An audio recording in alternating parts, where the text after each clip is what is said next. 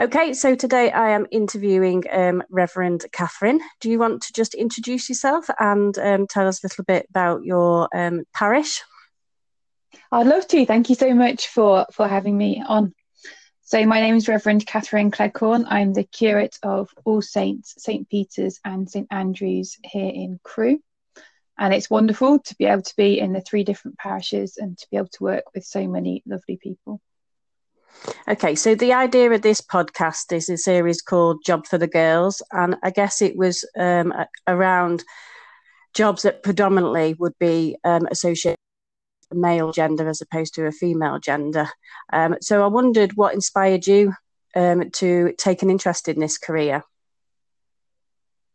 So initially, it was I think it was meeting other people about my age who were both genders actually, so both men and women who talked about their faith in such a way and kind of lived it out in such a way that it inspired other people to be better themselves, to live their lives in better ways.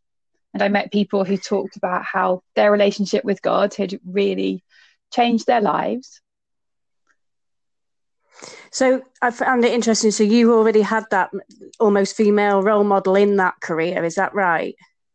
Yeah so it was listening to to the way in which women talked about their faith that was one of the things that really made me take some although tentative at first steps into my own journey of faith. And then once i'd kind of done that i just i really wanted to be able to to share how my relationship with god had helped me with other people. So because one of my interests is role models really and i strongly believe in that saying you know you can't be what you can't see. So it was interesting that you had um, a female that you could see in that career who was obviously very happy in that career as well.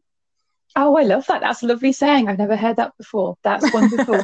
yep, there were a number of them actually. So it was a number of, of different women and a couple of men as well who really helped lead me on in their kind of first early stages, helped encourage me and support me as well as show me what I wanted to be for myself.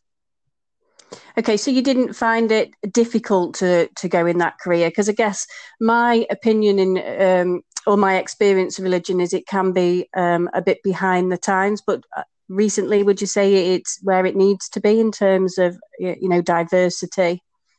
I think uh, in terms of the Church of England, there's a massive way to go in terms of diversity still. So initially, it was kind of it was kind. Of, I feel very lucky in a sense because so it's 25 years in between the first women being ordained in the Church of England and my ordination mm. as priest. And um, mm. I feel as though those women kind of had most of the, the difficult conversations and did most of the, the pioneering and the, the ploughing those fields that made it easier for me to then move forwards in my own personal journey towards ordination and in my career as well. So I feel incredibly lucky to be following so many strong women who put up with all sorts of opposition in lots of different places. And I mean, I've experienced yeah. it myself in lots of different ways, but um, nothing like the extent to which those first women had to, to experience. For us to able to